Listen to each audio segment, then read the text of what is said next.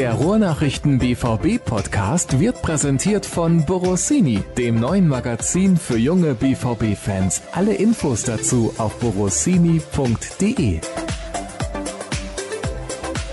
Der Kollege Sascha Klaverkamp nimmt sich gerade noch einen Schluck aus der Pulle. Er muss nämlich noch mal ordentlich durchatmen und durchschnaufen, auch wenn es schon ein bisschen was her ist nach dem Spiel gegen Inter. Damit hallo und herzlich willkommen zur nächsten Ausgabe des BVB Podcasts der Ruhrnachrichten. Nummer 188, klar, wie das bedeutet. Demnächst also noch zwölf Ausgaben, dann gibt es eine richtig dicke Party. Ja, auf jeden Fall spende ich einen Kuchen. Also das steht fest, weil wenn du 200 Ausgaben auf die Beine stellst und wir wissen ja, wie viele Menschen das mögen und hören, dann äh, ist es auf jeden Fall wert, dass ausgerechnet dieses Format eine Party bekommt, weil es scheint gut anzukommen. Wirst du den Kuchen selber backen? Das würde niemandem gefallen, der den anschließend verzehren muss. Aber wir werden entweder einen äh, lizenzierten Bäcker beauftragen oder ich bekomme sogar meine äh, holde Frau dazu zu backen, weil die backt Weltklasse. Alternativ könnte Florian Gröger helfen? Als Einkäufer und Transporteur des Kuchens sicherlich. Und wahrscheinlich auch als derjenige, der den dann auf ist. Aber da machen wir uns dann drüber Gedanken, wenn es soweit ist. Das wird ja dann irgendwann zu Beginn des kommenden Jahres sein.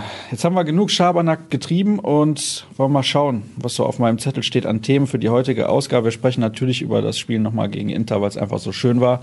Und deswegen sollten wir das auf jeden Fall tun.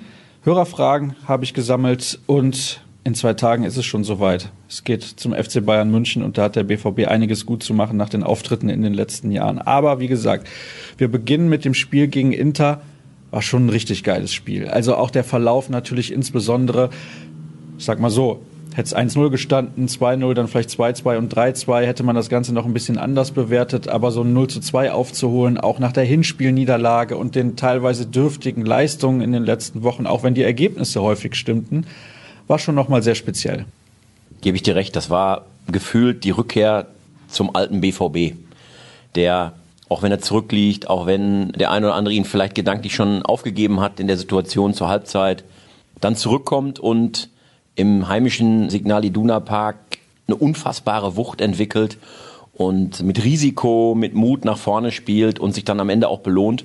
Das war so für mich auch im Gefühl der alte BVB, den wir lange vermisst haben. Und ich gebe dir recht, auch in zweiter Instanz, das Spiel kann, so wie es gelaufen ist und wie es am Ende ausgegangen ist, natürlich viel, viel mehr begeistern, als hätte der BVB zwar auch drei Punkte geholt, aber hätte das Ding irgendwie 1-2-0 geholt. Das Ding so zu drehen binnen 45 Minuten, das hatte nochmal eine ganz andere Kraft. Auch, man hat es ja auch im Stadion gemerkt, was das mit den Leuten gemacht hat, mit den Fans. Auch da haben wahrscheinlich nicht mehr allzu viele in der Halbzeit gedacht, das wird noch ein Sieg. Und dass sich das so entwickelt in den zweiten 45 Minuten, das hatte schon einen tollen Effekt. Ich weiß, die Kollegen Kors und Krampe hatten ihren vernichtenden Kommentar schon fertig geschrieben, wollten schon auf Absenden drücken, aber dann kam Ashraf Hakimi dazwischen. Das war wieder mal eine ganz spezielle Leistung von ihm. Er hat ja schon in Prag zwei Tore geschossen. Er hat jetzt tatsächlich mehr Feldtore in der Champions League als Eden Hazard. Wusstest du das? Nee, ich hatte so irgendwie den Messi-Vergleich im Kopf. Hakimi hat irgendwie genauso viele Tore oder sogar mehr als Messi geschossen in der jetzigen Champions League-Saison. Das spricht einfach für die, für die A, Topform von Ashraf Hakimi im Moment, B, generell natürlich auch für seine Offensivqualitäten. Die sind wirklich überragend. Also, was der auch noch für Sprintfähigkeiten hat, gegen Ende des Spiels, finde ich schon sehr, sehr bemerkenswert. Danach in der Mixed Zone fragt man natürlich die Leute, also die Beteiligten. Sebastian Kehl war auch da, einige Spieler. Was hat sich denn verändert in der Halbzeit? Und dann haben sie gesagt, ja, im zweiten Durchgang, da sind wir mehr draufgegangen, wir waren noch mutiger, wir waren ein bisschen präziser und so weiter. Aber irgendwas muss doch passiert sein in der Kabine, wo keiner so wirklich drüber gesprochen hat, weil die Leistung in der ersten Halbzeit, ich fand sie jetzt nicht so schlecht wie viele andere. Das war sehr unterschiedlich. Die Meinungen gingen total auseinander unter den Kollegen. Einige haben gesagt, das war absolut in Ordnung. Nur es stand irgendwie 0-2. Andere wiederum haben gesagt, das war eine grottenschlechte Leistung. Ich weiß nicht, wie du das gesehen hast, aber was ist passiert in der Kabinenansprache? Irgendwas muss meiner Meinung nach gesagt worden sein, was die Herangehensweise in den zweiten 45 Minuten komplett geändert hat. Ich glaube, die erste Halbzeit oder ich stufe die erste Halbzeit als sehr schwach ein vom BVB. Und dann geht diese Mannschaft in die Kabine und ich war zwar nicht dabei und habe auch jetzt keinerlei Insider-Informationen, aber das Einzige, was ich mir vorstellen kann, warum es dann am Ende auch diesen Effekt hatte in den zweiten 45 Minuten, das war, dass sich die Truppe, unabhängig jetzt vom Trainer, der sicherlich auch passende Worte gefunden hat, nicht im Sinne von flammender Appell, aber von Analyse, wie gespielt wird. Aber ich glaube, die Spieler selbst wussten in diesem Moment in der Halbzeit alles oder nichts nach dem Wechsel. Wir müssen totales Risiko gehen, wir müssen nach vorne stürmen, wir müssen aufmachen. Wir müssen vorne draufgehen und das hat man in der zweiten Halbzeit auch gesehen. Das Pressing war viel aggressiver, war viel weiter vorne angesetzt als, als vorher und sie haben Inter so zu Fehlern gezwungen, sie haben sie provoziert. Pässe zu spielen, die sie so womöglich in der ersten Halbzeit nicht hätten spielen müssen, weil der BVB da viel zu weit weg war. Und ich glaube, dass es in der Halbzeit einen Moment gab, wo die Mannschaft gesagt hat, hey Leute, wir sind jetzt hier an einem Punkt, wo darüber entschieden wird, in der nächsten Dreiviertelstunde bei uns hier zu Hause mit unserem fantastischen Publikum, ob wir aus der Champions League rausfliegen. Letztendlich wäre es das gewesen bei einer Niederlage gegen Inter, auch wenn es noch eine theoretische Chance gegeben hätte, weiterzukommen. Aber das Aus wäre schon sehr, sehr präsent in den Köpfen gewesen. Oder wir haben die Chance, das Ding hier nochmal zu drehen und damit womöglich auch nicht nur die Champions League-Kampagne zu retten oder weiter auf dem Weg zu halten, sondern auch im Grunde was zu bewirken, was wir jetzt auch alle mit Blick auf die nächsten Spiele hoffen, dass eben das so ein Ruck ist, was auch Leistungen in der Liga angeht. Und das haben sie geschafft. Und ich glaube, dass das aus der Mannschaft selbst herauskam, unter Mitwirkung sicherlich des Trainers und vielleicht auch von Sebastian Kehl, aber dass die Mannschaft wusste, okay Jungs, alles oder nichts. So, jetzt die Frage aller Fragen. Warum nicht von Anfang an mutig und mit Risiko? Ja, ich glaube, dass sie in Erfahrung des Hinspiels ja auch wussten, wie gefährlich Inter Mailand beim Setzen von guten Kontern ist. Und dass sie eben erstmal eine gewisse Stabilität haben wollten. Das ist ja auch das, was wir von Favre kennen eine gute Balance, eine defensive Sicherheit zu finden, unabhängig davon, ob es ihnen gelungen ist in der ersten Dreiviertelstunde. Aber das war, glaube ich, das Ziel.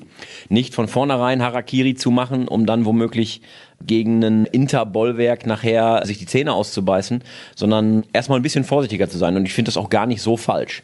Aber in Anbetracht, wie gesagt, der Situation, du liegst 0-2 hinten, du hast das Hinspiel 0-2 verloren, dir bleibt jetzt nichts anderes übrig. Da hilft dir jetzt keine Balance mehr in der zweiten Halbzeit. Da dann voll Attacke zu gehen, es war im Grunde die einzige Option. Hat hoffentlich ja so ein bisschen was bewirkt mit Blick auf die, wie gesagt, nächsten Spiele. Vielleicht, da bin ich jetzt bei deiner Frage, diese Option Attacke eher zu ziehen als gegen Inter.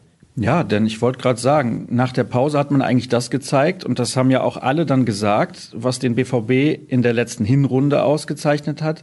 Eben dieser Mut, dieses Risiko, dieses offensive Pressing, in den Zweikämpfen kannst du natürlich nicht immer als Sieger vom Platz gehen, das ist logisch, aber du kannst natürlich ein Zeichen setzen, dass du da bist, dass du präsent bist. Das hat vielen gefehlt in den letzten Wochen. Es ist nach und nach immer mal wieder zu erkennen gewesen, aber immer nur in einzelnen Sequenzen, finde ich, auch in den Spielen, die zuletzt gewonnen wurden. Aber trotzdem, die zweite Halbzeit, die war schon bärenstark. Und da finde ich auch, hat der BVB gezeigt, dass man nicht nur mithalten kann, sondern dass man eigentlich Inter überlegen ist. Also hätte man diesen Mut vielleicht schon gezeigt, in Mailand dieses Risiko gezeigt, da warst du dabei, da haben wir danach auch miteinander gesprochen, dann finde ich, hätte man da mit Sicherheit auch schon Unentschieden erreichen können. Also Inter ich glaube, die Frage ging auch an dich damals oder an Dirk, ich weiß es gar nicht mehr, hat nicht so viele herausragende Spieler, dass man als Borussia Dortmund denken müsste, ah, da müssen wir uns total hinten einigeln.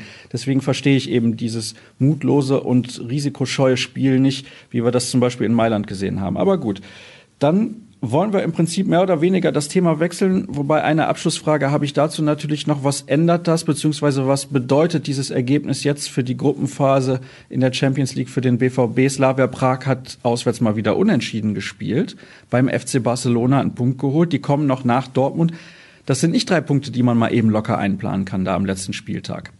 Genau, also wenn dieser Rausch des wirklich spektakulären 3 zu 2 gegen Inter denn ein wenig verflogen ist und man nüchtern auf die Situation in der Gruppe schaut, dann sieht man zwar, dass die Ausgangsposition für Borussia Dortmund gut ist vor den letzten zwei Spielen der Gruppenphase, aber dass der BVB eben auch nicht sorgenfrei in die beiden Spiele gehen kann, denn in der Gruppe kann dem BVB noch alles passieren. Er kann noch Gruppensieger werden, er kann noch Zweiter werden, er kann aber noch in die Europa League abstürzen, er kann sogar noch komplett ausscheiden, je nachdem, wie die eigenen Spiele und wie die Parallelspiele dann laufen.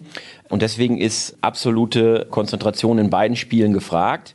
Jetzt nach dem Ergebnis Barcelona-Prag 0-0 und dem jetzt ne, in der tollen zweiten Halbzeit gegen Inter beim BVB kann man sich ja sogar ein bisschen aus der Deckung wagen und sagen, hey Leute, mit einem Sieg in Barcelona wären wir sicher im Achtelfinale. Das ist doch mal ein geiles Ziel. Ich habe keine Angst vor dem FC Barcelona, muss ich ganz ehrlich zugeben. Also wenn man auch mal guckt so in Europa, wie die Spitzenmannschaften spielen der letzten Jahre, die, die Europa dominiert haben, vom FC Bayern ist nicht mehr das zu sehen, was man mal gesehen hat. Jetzt auch in der letzten Saison schon, okay, Real Madrid dominiert nicht mehr, der FC Barcelona dominiert nicht mehr. Juventus gewinnt zwar fast alle Spiele in Italien, tut sich aber enorm schwer, gewinnt oft nur spät, jetzt auch in der Champions League gestern bei Lokomotive Moskau sehr spät gewonnen mit einem Tor in der Nachspielzeit. Liverpool und Manchester City mit Abstrichen noch PSG sind eigentlich die einzigen drei Vereine, die in ihren Ligen wirklich richtig gut spielen. Und alle anderen müssen irgendwie gucken, wie sie zurechtkommen. Ist das ein allgemeines Phänomen? Sind wir dann insgesamt vielleicht sogar zu kritisch mit Borussia Dortmund, weil wir sagen, ja, wo ist denn die Form der letzten Hinrunde? Weil alle irgendwie Probleme haben und die, die Mannschaften, die nicht so viel Qualität mitbringen, irgendwie noch mehr aufgeholt haben? Oder sehe ich das komplett falsch? Ich habe da auch keine Antwort, die dich jetzt zufriedenstellt, aber auffällig ist das in der Tat, da gebe ich dir recht, dass gerade keine Mannschaft da ist, von der man sagt, wow, was die auf den Platz bringt, über die wird letztlich der Titel zum Beispiel in der Champions League entschieden. Auch ja, Liverpool tut sich ja in der Champions League deutlich schwerer als gegen viele Gegner in der heimischen Premier League. Ob es jetzt daran liegt, dass andere Mannschaften eben vielleicht auch mutiger zu Werke gehen, also wer hätte zum Beispiel gedacht, dass Slavia Prag sich eben in Barcelona nicht mit elf Mann hinten reinstellt, sondern eben auch das Heil nach vorne sucht. Vielleicht liegt es zum Teil daran, dass diese Mannschaften auch sagen, wir werden alles versuchen. Am Ende, so wie Galatasaray jetzt gegen Real, gut, dann gehst du vielleicht unter, aber hilft dir auch nichts, wenn du überhaupt gar nicht versuchst, aufs Tor zu schießen und am Ende 0-3 verlierst. Vielleicht ist es aber auch ein zweiter Grund, dass es vielen Clubs natürlich mittlerweile, die in ihren Ligen dominieren, so wie Juventus, die ja Abonnementmeister in Italien sind, wie die Bayern in den letzten sieben Jahren in der Bundesliga. PSG in Frankreich genau dasselbe, dass sie eher ihren Fokus darauf legen, in Topform dann zu sein, wenn eben im Frühjahr in Europa es wirklich ums Eingemachte geht. Und da bin ich gespannt, ob sich das eben in so einer Entwicklung der Form hin entwickelt, dass im Frühjahr genau diese Teams, mit denen man eigentlich rechnet auf dem Weg zum Champions League Titel, da eben die Form bis zu den wichtigen K.O.-Spielen hin entsprechend nach oben geht. Das ist für mich die einzige Erklärung, warum es eben im Moment bei vielen nicht so läuft.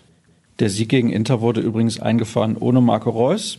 Also es geht auch ohne den Kapitän und Jaden Sancho wurde ja kurz vor dem Ende angeschlagen ausgewechselt. Da könnte es sein, dass er gegen die Bayern nicht spielt. Solche Informationen bekommt er übrigens bei BVB Kompakt, unserem neuen Morgenbriefing, so heißt das ja, in moderner Sprache. Und wir haben dafür einen eigenen Kanal eingerichtet, könnt ihr euch gerne mal anhören. BVB Kompakt, jeden Morgen ab 6.30 Uhr verfügbar, außer in der Länderspielpause. Dann kommen wir jetzt zu den Hörerfragen und die erste kommt von Lars kurz und knapp. Wie kann der BVB die Bayern schlagen? Das besprechen wir am Ende der Hörerfragen, denn eigentlich wollte ich zunächst mal auf die Dinge eingehen, die noch nicht mit dem Bayern-Spiel zu tun haben.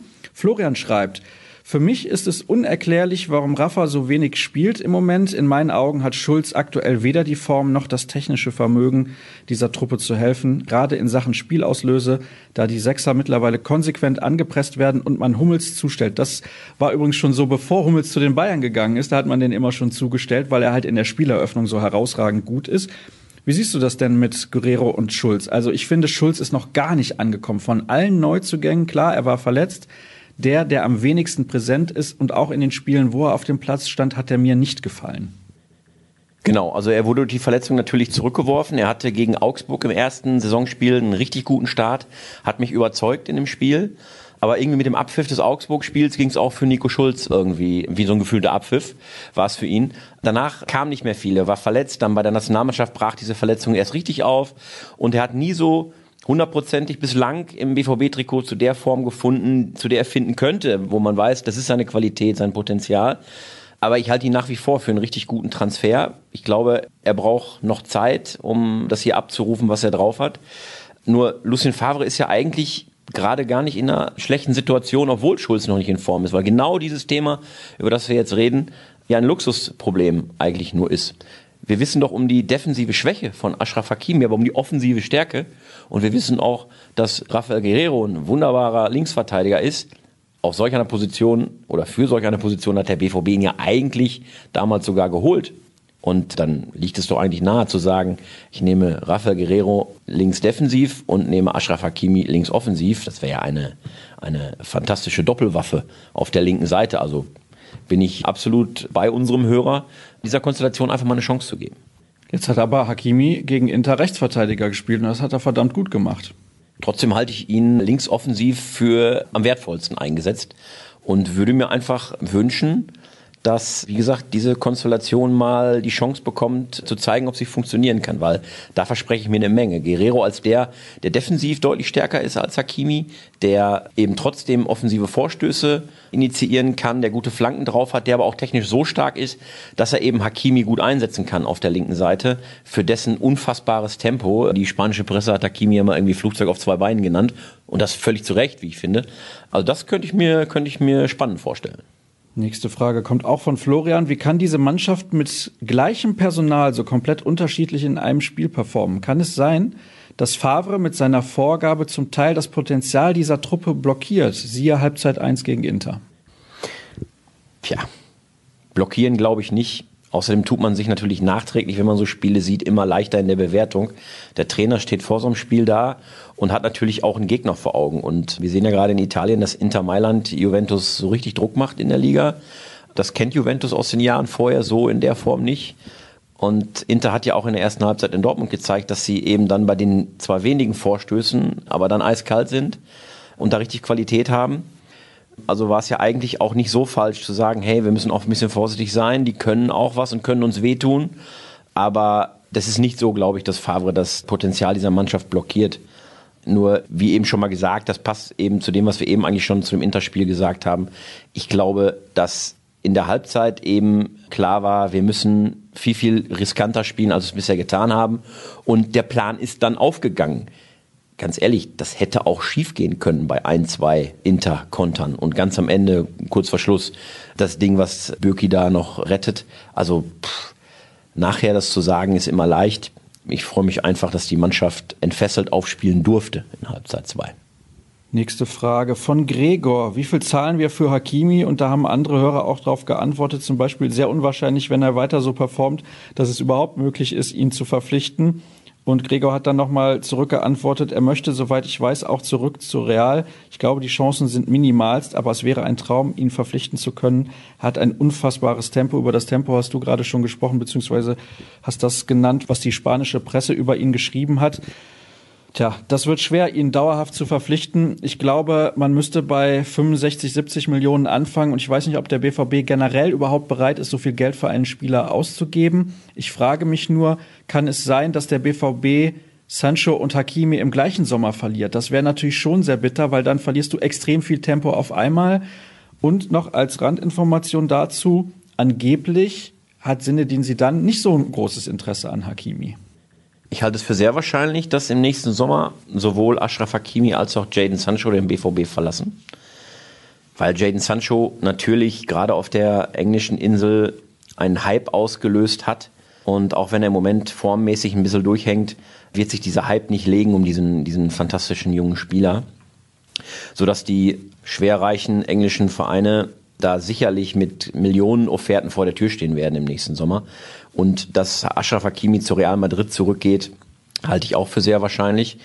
Vielleicht ist es ja nur so, dass sich eine Konstellation ergibt. Real Madrid kann sich vorstellen, Hakimi gegen Sancho plus ein paar Millionen zu tauschen, weil natürlich auch ein Jaden Sancho bei Real Madrid eine gute Rolle spielen könnte. Dann wäre für mich die Möglichkeit da, einen Ashraf Hakimi in Dortmund womöglich zu behalten. Aber da das alles eine spekulative Kiste ist, ist die wahrscheinlichste Variante eben, dass beide Spieler gehen. Man muss aber auch sagen, beim Jaden Sancho ist einem ja klar, dass man den nicht noch drei, vier, fünf Jahre in Dortmund halten kann bei der Qualität, die dieser Junge besitzt. Man wird aber eine Ablöse bekommen, die weit über ein normales Schmerzgeldmaß hinausgeht. Und der BVB hat ja in den vergangenen Jahren nicht selten bewiesen, dass man eben solche namhaften Abgänge und eben die entsprechenden Ablösesummen auch wunderbar reinvestieren kann in Neuentdeckungen. Auch in Jane Sancho hatte vorher niemand auf der Karte und niemand hat gedacht, dass der Junge so schnell solch eine Entwicklung macht. Ihr habt es zuerst gehört im BVB-Podcast der Ruhrnachrichten, Episode 188. Real Madrid zahlt ungefähr 65 Millionen Euro plus Hakimi für Jaden Sancho. Mal gucken, ob das was wird. So, die nächste Frage kommt von Freddy. Wie denkt er über Akanji? Hat er den Platz neben Hummels verdient oder sollte man sich ein anderes Innenverteidiger-Duo suchen? Hm. Tja, und dann noch eine Antwort eines weiteren Hörers. Ich habe mir die Frage auch gestellt. Er spielt über mehrere Spiele schon nicht wirklich gut. Wieso gibt Favre nicht mal den jungen Wilden eine Chance? Also Sagadu halte ich nicht mehr für jung und wild. Er ist noch jung, aber wild ist er eigentlich nicht mehr. Ich glaube, da geht es eher um Valerdi und ich kann mir nicht vorstellen, dass der in den nächsten Wochen irgendwie zum Einsatz kommt. Ja, bin ich auch bei dir. Balerdi ist immer noch weit von der ersten Mannschaft entfernt. Sagadu, den Jungen mag ich einfach auch, seitdem er hier in Dortmund aufgeschlagen ist. Er hatte auch seine Probleme, hatte auch Verletzungspech, hat auch ein paar Patzer gesammelt leider, aber hat eben auch zuletzt wieder bewiesen, was er drauf hat. Und auch der Junge steht ja erst am Anfang seiner Entwicklung, auch wenn er jetzt nicht mehr der Teenager ist, als der er kam. Den halte ich auch für richtig gut, aber um auf Akanji zu kommen, auf den, auf den Kern der Frage, Akanji hat noch viel mehr Probleme als Sagadu. Also Akanji ist ja seit ja, vielen Wochen im Grunde von seiner Bestform leider weit entfernt, auch wenn es zuletzt ein bisschen, ein bisschen besser wurde. Aber ich glaube, über den Berg ist der noch nicht mit seiner Leistung. Von daher kann ich mir auch vorstellen, Mensch, neben dem fantastisch auftretenden Mats Hummels einen Julian Weigel spielen zu lassen, der dann eben auch ganz andere Qualitäten mitbringt und der es nicht schlechter macht als Akanji in seiner jetzigen Verfassung gewiss nicht. Und Weigel, Hummels als Innenverteidiger gespannt, kann richtig gut funktionieren, finde ich. Und damit kommen wir zur nächsten Hörerfrage, wechseln das Thema und kommen auch direkt zum Ausblick auf das Spiel gegen den FC Bayern. Wobei, nee, ich möchte vorher noch die Anmerkung von Florian vorlesen. Was mir persönlich in der Vergangenheit im Podcast auffiel, Teilweise werden Hörerfragen inhaltlich nicht komplett richtig rübergebracht, sodass man manchmal die eigentliche Intention des Fragenstellers nicht richtig wahrgenommen bzw. diskutiert hat, aus meiner Sicht. Also ich habe mir jetzt heute extra vorgenommen, alle Fragen genauso vorzulesen, wie sie gestellt wurden und bislang ist mir das zumindest einigermaßen gelungen. Und jetzt der Themawechsel bzw. Hörerfragen zum Thema FC Bayern am Wochenende von Pierre. Wird Favre gegen Bayern wieder die Angstvariante mit Witzel und Delaney wählen oder wird es die offensivere Wahl mit Weigel und Witzel werden? Und das hängt ganz massiv davon ab, von dem, was wir gerade besprochen haben. Zieht er eventuell Weigel zurück in die Innenverteidigung, um mit Weigel und Hummels zu spielen und setzt Akanji auf die Bank? Dann wäre es sehr wahrscheinlich, dass Witzel und Delaney im Mittelfeld zusammenspielen oder er sagt, Weigel hat mir zuletzt im Mittelfeld so gut gefallen, da soll er mal schön weiterspielen. Und dann hätte er natürlich Akanji oder jemand anderen in der Innenverteidigung neben Hummels und Weigel und Witzel im Mittelfeld. Und weil das in der zweiten Halbzeit gegen Inter so gut geklappt hat, kann ich mir ehrlich gesagt nicht vorstellen, dass Favre jetzt von dieser Variante weggeht, weil man muss die Bayern ja auch ein bisschen unter Druck setzen. Im Moment sind sie verwundbar.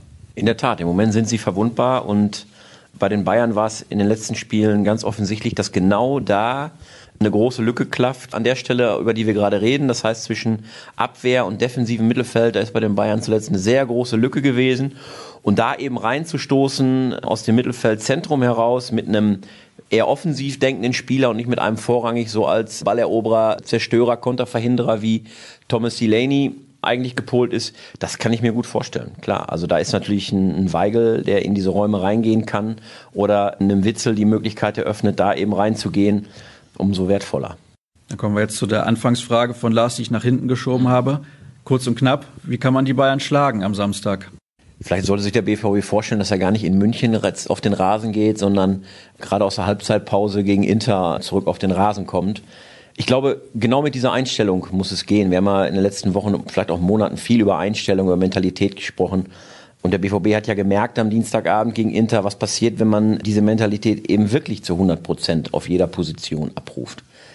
Das ist gegen Bayern eine absolute Grundtugend, die zwar eben im Moment auch richtig Probleme haben. Jetzt weiß man nicht, was dieser Trainerwechsel am Ende bewirkt. Das macht es für den BVB ja auch so ein bisschen schwer, das im Vorfeld zu analysieren. Was verändert Flick? Was erwartet uns da in München? Welche personellen, taktischen Umstellungen womöglich wird er wählen? Weil so ein Spiel gegen Piräus wird den Dortmunder Videoanalysten noch nicht so wirklich viel Aufschluss gegeben haben. Der hat der Flicker wahrscheinlich ein, zwei Trainingsseiten vorher gehabt und hat erstmal gedacht, ey, wir müssen erstmal defensiv stabil stehen und sehen, dass wir gegen Piräus nicht wieder irgendwie ein Gegentor kassieren. Das ist ihnen gelungen. Ich denke, er wird schon so ein bisschen ausprobiert haben, wie er gegen Dortmund spielt hat ja die Herren äh, Martinez und Alaba in der Innenverteidigung spielen lassen gegen Piräus. Da sie ja in der Innenverteidigung gerade ein bisschen Verletzungs- und rote Kartenprobleme haben, dürfte das wahrscheinlich auch die Variante sein, die wir am Samstag gegen Dortmund zu sehen bekommen. Ansonsten wird aber Favre ein bisschen im Trüben fischen, denke ich, bei der Vorbereitung auf die Bayern. Von daher sollte sich der BVB erst recht auf seine Stärken besinnen und die liegen definitiv, wie wir gegen Inter gesehen haben, in der Abteilung entfesselte Attacke. Und eine nicht gefestigte Bayern-Defensive, so gefühlt kommt er ja gerade recht. Was ich mir wünsche, ist nicht irgendwie ein blöder Führungstreffer der Bayern in den ersten 15 Minuten, weil dann habe ich die Befürchtung, wird es entweder ein ganz souveräner Bayern-Sieg, wie in den letzten Jahren, vielleicht sogar eine Demontage oder halt ein lahmer Kick. Also es wäre schon schön, wenn der BVB vielleicht in Führung gehen würde, einfach damit wir ein tolles Spiel sehen. Das ist zumindest meine Befürchtung. Wenn die Bayern das erste Tor machen, dann wird es wieder langweilig. Ja, es gibt ein paar Schlüsselduelle am Samstag und ich sage mal, auf zwei, drei Positionen wird es in besonderer Weise darauf ankommen, dass der BVB da die Oberhand behält. Ich denke da vor allem an das Duell Hummels-Lewandowski. Das wird ein Schlüsselduell sein. Dann wird, glaube ich, ein weiteres Schlüsselduell sein, wer gewinnt so das Mittelfeldzentrum. Da wird Flick ja vermutlich mit Joshua Kimmich agieren. Wenn da die Herren Kimmich und Axel Witzel aufeinandertreffen, ist es für mich eben auch ein Schlüsselduell. Wer kann seiner Mannschaft da mehr Impulse aus dem Maschinenraum geben? Und ein drittes Schlüsselduell kann sicherlich werden, wenn Ashraf Hakimi, so wie von mir ja jetzt mehrfach hier gewünscht, über die linke Offensivseite kommt und da Benjamin Pavard spielt, wie jetzt auch gegen Piräus als Rechtsverteidiger dann bei Bayern, dann könnte das auch ein Schlüsselduell werden. Also kann Pavard das Tempo Hakimis bremsen oder nicht? Da bin ich gespannt, wie das in diesen Schlüsselduellen ausgeht. Ich glaube, darüber wird sich's entscheiden. Ja, frühes Führungstor. Ich glaube, die Bayern haben ja auch gegen Tottenham zurückgelegen und nachher irgendwie 7-2 gewonnen in der Champions League. Wir haben es auch beim BVB gesehen. Er liegt gegen Inter 0-2 zurück und dreht das Ding. Der eine oder andere braucht ja auch einen Weckruf durch ein Gegentor, um dann erst in Fahrt zu kommen. Also würde ich auch beim Tor der Bayern nicht ausschließen, dass der BVB zurückkommt. Naja, es gibt eine gewisse Historie in den letzten Jahren, die suggeriert, treffen die Bayern früh gegen Borussia Dortmund, geht es meistens nicht gut aus, vor allem in München. Jetzt ist es so, du hast es gerade schon angesprochen, die Bayern haben Probleme in der Innenverteidigung. Mit Martinez und Alaba haben sie jetzt gespielt gegen Olympiakos Piraeus. Ich finde, das ist aber kein Maßstab, bei allem Respekt für den griechischen Fußball, aber der hat schon bessere Zeiten gesehen. Und sie haben Verletzte, Süle, Hernandez, dazu die Rotsperre von Boateng, die natürlich zu einem absolut blöden Zeitpunkt kam aus Bayerns Sicht. Ich weiß nicht, also da bin ich auch der Meinung, dass der BVB da einen großen Geschwindigkeitsvorteil hat. Alaba ist kein gelernter Innenverteidiger. Martinez kann das spielen auf einem guten Niveau, hat das aber auch schon lange nicht mehr gemacht. Eigentlich spielt er lieber und ist auch da besser, finde ich, im defensiven Mittelfeld. Ist es so einfach zu sagen, das ist jetzt die Schwachstelle der Bayern, die muss man massiv attackieren? Ich glaube, dass generell das Defensivkonstrukt, also die Viererkette in Verbindung auch dann noch mit der defensiven Mittelfeldzentrale nicht so stabil ist im Moment, weil es eben viele personelle Umstellungen, teils zwangsweise, teils durch Experimente von Ex-Trainer Kovac gab, dass sie eben da noch deutlich hinter den Erwartungen zurückliegen und ja sehr, sehr viele Gegentore kassiert haben glaube ich, war eine ganz pikante Geschichte. Ich glaube, so viele wie zuletzt unter Jürgen Klinsmann zu diesem Zeitpunkt. Und was mit Jürgen Klinsmann bei Bayern passiert ist, wissen wir. Also da ist eine Menge Luft nach oben und das ist eben auch die Chance für den BVB genau da anzusetzen. Deswegen sagte ich ja, wenn du die Hoheit im Mittelfeldzentrum gewinnst und weißt eben, dass du mit dem Tempo von einem Hakimi, einem Sancho, vielleicht kann ja auch Marco Reus sogar spielen oder auch von einem Julian Brandt die Kette da richtig in Wallung bringen kannst, dann ist das echt eine Chance. Dann könnte ich dich ja jetzt schon nach deinem Tipp fragen oder gibt es noch irgendwas hinzuzufügen, was die Prognose angeht oder den Ausblick auf das Spiel gegen die Bayern? Tja, nach meinem Tipp kannst du fragen, hast du sogar ja schon indirekt. Wir möchten ja, dass der BVB genauso mutig spielt wie in der zweiten Halbzeit gegen Inter. Also darf der BVB dann auch erwarten, dass wir mutig sind. Dortmund gewinnt 2-1. Das kann ich mir durchaus auch vorstellen. Ich glaube, entweder es fallen unfassbar wenig Tore oder unfassbar viele, weil beide Defensivreihen im Moment nicht so auf der Höhe sind. Also Dortmund hat zwar in den Ligaspielen zuletzt eigentlich keine Gegentreffer kassiert oder sehr, sehr wenige, aber dann hat es offensiv meist nicht gestimmt. Wenn es offensiv stimmt, wie jetzt gegen Inter, dann stimmt es defensiv nicht. Also die Balance, die Lucien Favre immer fordert, die stimmt halt eben noch nicht. Die stimmt immer nur in Abschnitten, entweder im ersten Durchgang oder im zweiten Durchgang. Also meistens sind sie ja nach der Pause zuletzt deutlich besser. Dann jetzt nochmal der Hinweis auf unser neues Format BVB Kompakt unser Briefing am Morgen über all das, was bei Borussia Dortmund so los ist. Gut drei Minuten lang und das gibt's jeden Tag um 6.30 Uhr. Könnt ihr auf unseren Kanälen sehen, zum Beispiel auf der Internetseite ruhrnachrichten.de. Ansonsten danke ich euch, dass ihr mit dabei gewesen seid. At rnbvb bei Twitter ist natürlich noch eine Adresse, die ihr euch merken solltet. Dort ist Klavi unterwegs unter klavi75. Aber aktiv ist schon deutlich zu viel, wenn ich das Wort da im Zusammenhang mit deinen Twitter-Accounts in den Mund nehme. Absolut. Ich bin da eher passiver Konsument, nichts zu verpassen und konzentriere mich drauf, für unsere Produkte schwarz-gelbe Informationen heranzuschaffen. Das halte ich für noch wertvoller, als mich da aktiv auszutoben. Das mache ich dann für dich unter Erzascher Start und damit sind wir durch für die heutige Ausgabe. Schönes Wochenende dann, mehr oder weniger. Geht ja bald schon los und hoffentlich ein Sieg bei den Bayern dann am Samstag. Tschüss.